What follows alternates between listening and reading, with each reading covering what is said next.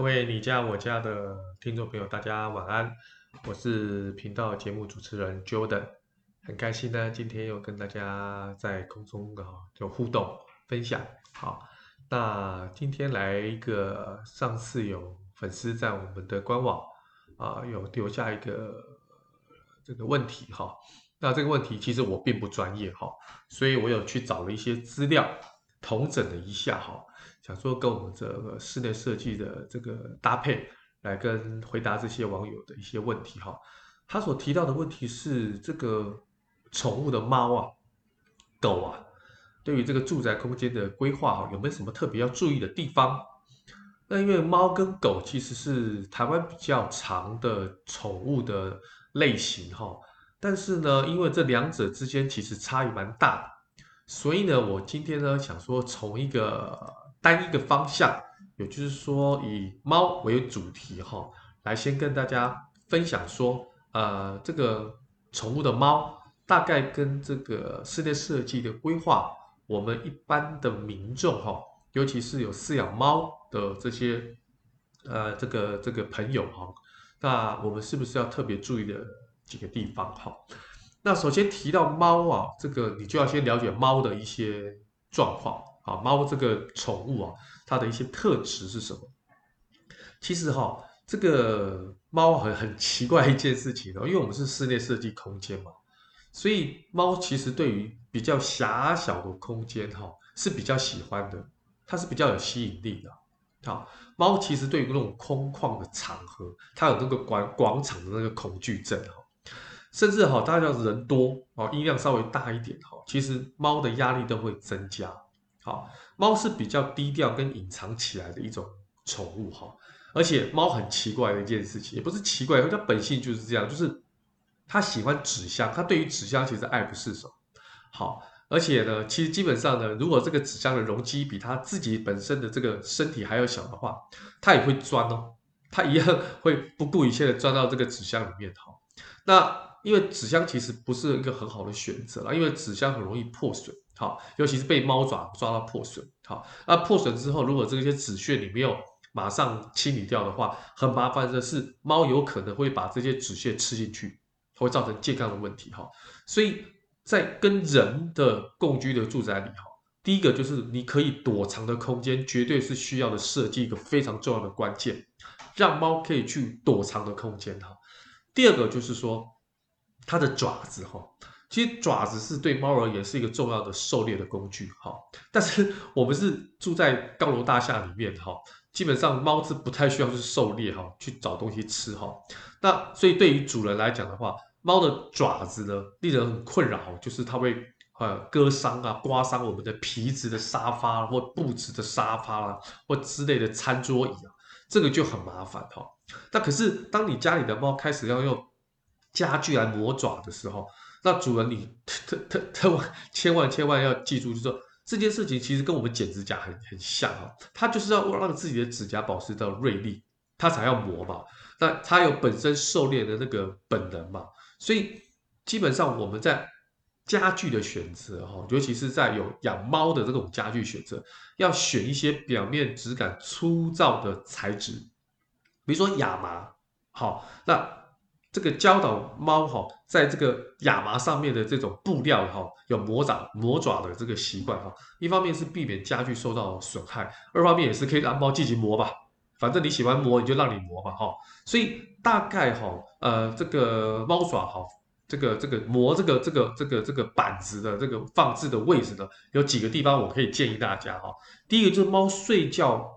的位置的附近，因为猫喜欢睡醒之后立刻磨爪。所以你在它睡觉的地方附近摆这样一个比较属于亚麻的东西哈，其实哎就就蛮蛮适合的。第二个就是在墙的转角处放置直立的式的猫爪板，好，这个是也是猫喜欢呃磨爪的地方嘛。当然第三个最直接就是房间的门口，哦，房间的门口是因为它出入非常的频繁哈。那这个部分的话，就好像我们的脚踏垫一样哈，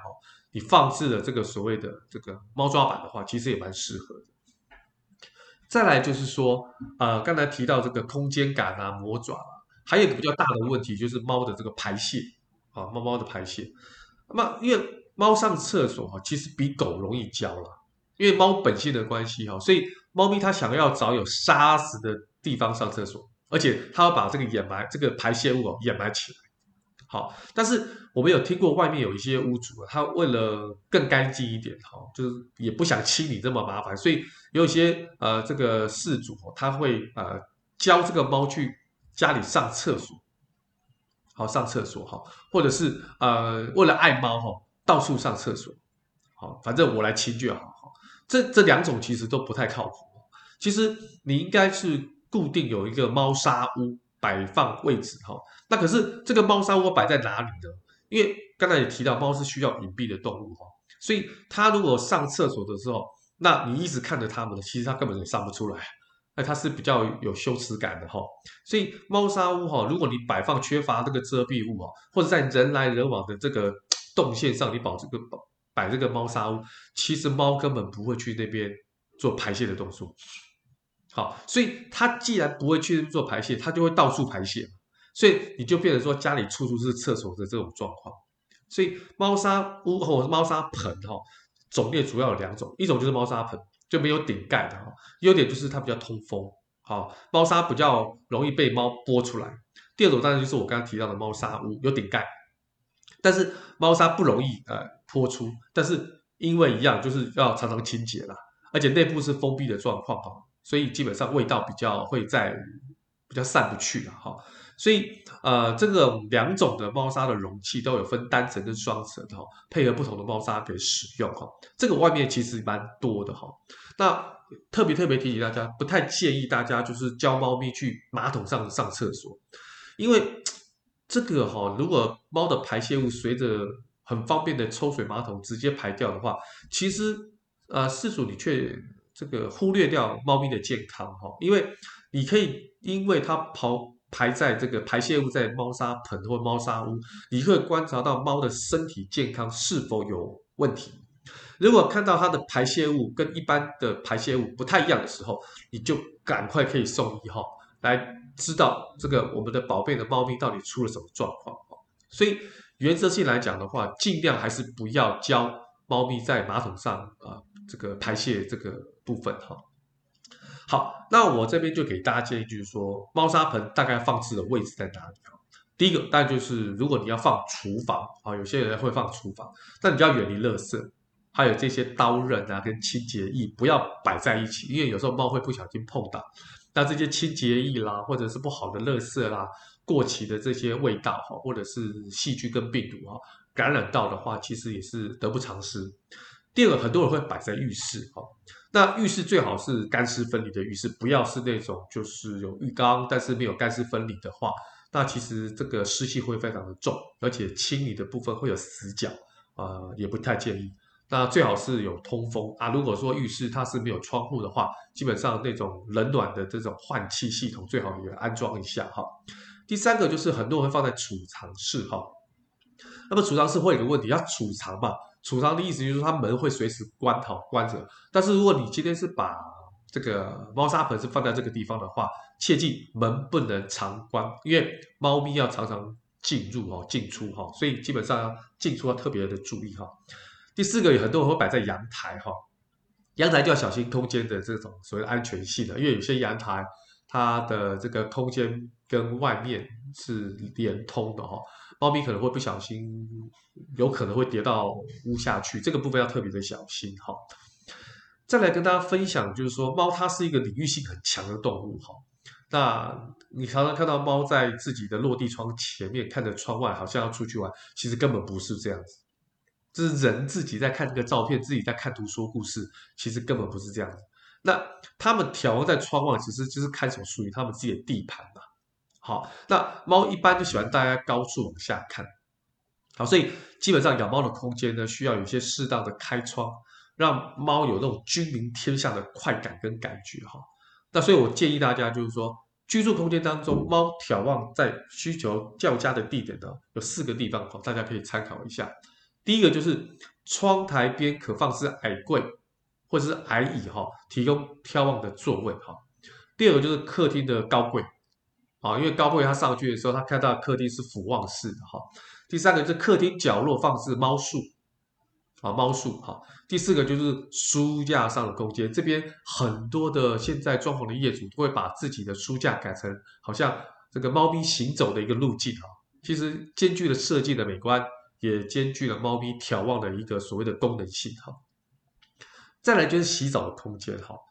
猫洗澡的空间需要一些密闭式的空间哈，就避免猫那么乱跑，把这个整个房子弄得湿哒哒的。好，那如果说有放置澡盆或者水槽里的话，那这个底部要放这个止滑垫，让猫才会有那个那个施力点才能施力哈，啊，猫才比较有安全感。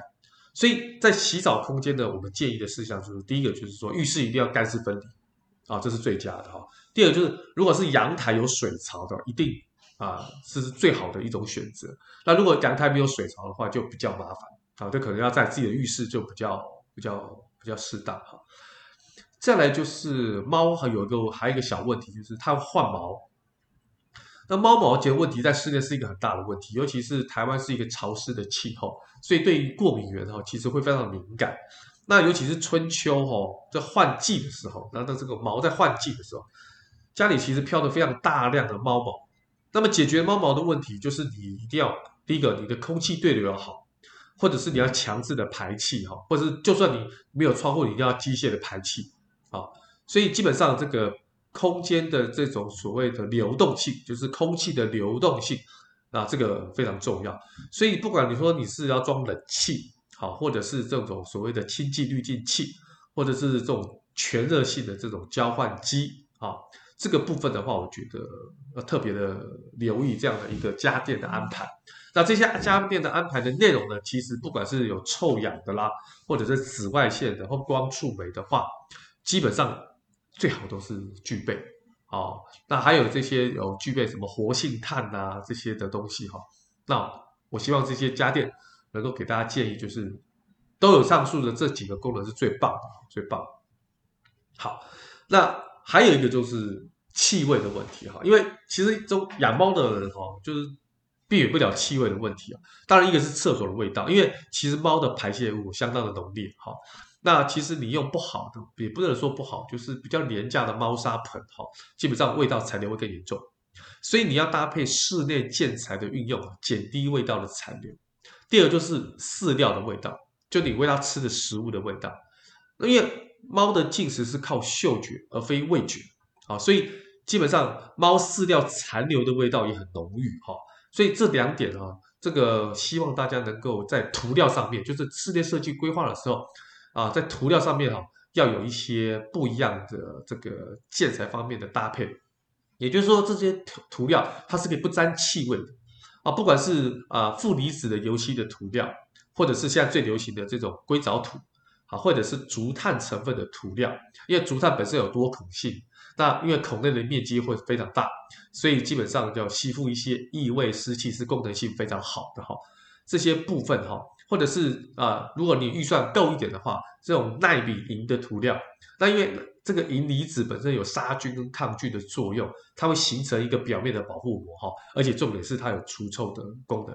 当然，所谓的啊净味漆哈，那么净味漆这个基本上你跟油漆师傅讲的话。它会这个这个帮助我们这个屋内的甲醛哦，可以转换成水分子。那当然，它的味道呢也会比较不会粘附在这个所谓的漆面上面。好，所以刚才跟大家分享的就是有关猫的一个行为的特性，我们要特别注意的事项。所以呢，现在跟大家分享就是说，在于住的动线来讲的话，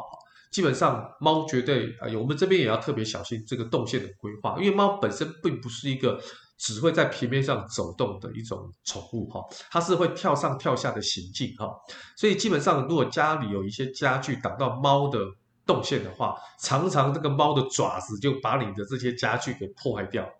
好，所以基本上我们在做室内设计规划的话，可以让整个猫的跳上跳下的动线整个延伸在整个空间当中。减少家具的受损几率，而且这些跳上跳下的家具本身就是要让它磨的，所以在这个所谓材质部分要特别特别的注意哈。所以我们的建议就是说，你在墙上啊可以安装那个书架，就是我们刚才提的安排高低差，好像猫的这个所谓的玩乐的一个阶梯哈。第二个就是说，将柜子跟冰箱上面净空，所以不要让这个冰箱上面的杂物让猫跳到冰箱上面的时候就把杂物就放在就不小心这个撞到地上哈，造成这个所谓的物品的受损哈。再就是这个空中的猫道，不管刚才讲的书架或其他你自己客制化的空中猫道，最好离天花板要三十公分啊，你不要离天花板太近，它不小心要撞到天花板。曾经就有这样的一个状况哈，所以原则性来讲的话，这个部分呢特别呃留意了哈。那么还有就是这个所谓的猫道，好，猫道分两种，一种是硬的哈，一种是软的哈。那这个猫道的设计呢，就是其实就是给猫预留这个猫休息的空间哈，让猫可以在高处的驻足停留哈。那这个猫道上面的材质呢，一定要防滑的啊，不要说猫突然有一个动作要起身的时候，没有一个防滑措施，它跌落下来啊，而发生意外。那么在这个空间当中啊，高低差的家具就可以有这样的效果，好，就这个就是专属猫的这个空间。再来，最后当然跟大家提到就是家具防刮的部分哈，所以你在家具台面上的部分，建议真的要使用比较耐磨的建材啦，真的是比如说美耐板啦、人造石啦，或者是在这些面板上面的这些麻花的这些布料啦，就是可以让它减少被猫抓花的可能性。那么在墙面呢跟门板的部分呢，基本上希望能够用这种我刚才提到的这些啊、乳胶漆啦哈。或者是不要不要用这种壁纸啊壁布啊，使用其他这种可能大理石或者是木墙。那墙面呢，避免烤漆，因为你墙面一烤漆的话，很容易也是会刮伤哈。那么家具呢，跟这个壁面的挑选跟猫的习性嗜好有关哈。那避免说过多的家饰啊，让猫跳上跳下的撞到这些，比如说花盆啊、盆栽啦。那如果收纳的展示柜最好是有个门片。好，避免这个冲撞跟受损哈，所以我想这些今天跟大家分享的这个部分哈，那很清楚知道就是说猫的一些特性呢，针对我们这个空间的规划要非常仔细啊，也要小心的部分。那最后最后再补充一个跟大家分享的就是地板，因为地板呢基本上呢，你颜色越深的话，你就会看到猫毛。那所以基本上地板的话，你的颜色可能我希望能够有不同的材质哈。第一个就是石英砖呐，石英砖的话，基本上要光滑的瓷砖哈。一方面是比较健康，比较不会卡一些灰尘跟一些细菌跟病毒，非常适合宠物的家庭哈。那当然你预算够的话，大理石当然是一个很很好的选择嘛哈。其实基本上又不太会这个这个染色哈渗透，那会渗透啊，但是基本上就是好整理的。好整理哈，这些部分呢，我想啊、是比较属于啊瓷砖类、大理石类。那木头的话，基本上实木地板哈，我觉得不太建议，因为它会吸附异味，而且卡一些污垢哈，而且非常容易刮伤哈。那海岛型的木地板呢，基本上都是合成的哈，但是也有一个小问题，就是猫如果尿尿的话，它的尿液啊比较腐蚀地板。那如果是超耐磨地板的话，我觉得还不错。但是我希望大家能选择防水性好的超耐磨地板，就是现在的石塑地板哈。一般一些以前的呃超耐磨地板基本上是都不太防水哈，所以啊选要选择有防水性的哈啊，但耐刮性是没有问题哈。好，今天呢非常开心，也跟大家分享了很多这个有关呃我们的宝贝猫在这个所谓的各个方面。特别注意的地方，那下次我们就来跟分享说，如果是宠物狗的话，那对于室内设计规划的话，我们有没有什么特别要注意的地方？那今天非常开心的跟大家分享到这边，那期待下次跟大家见面，那我们就到这里了，谢谢大家，拜拜。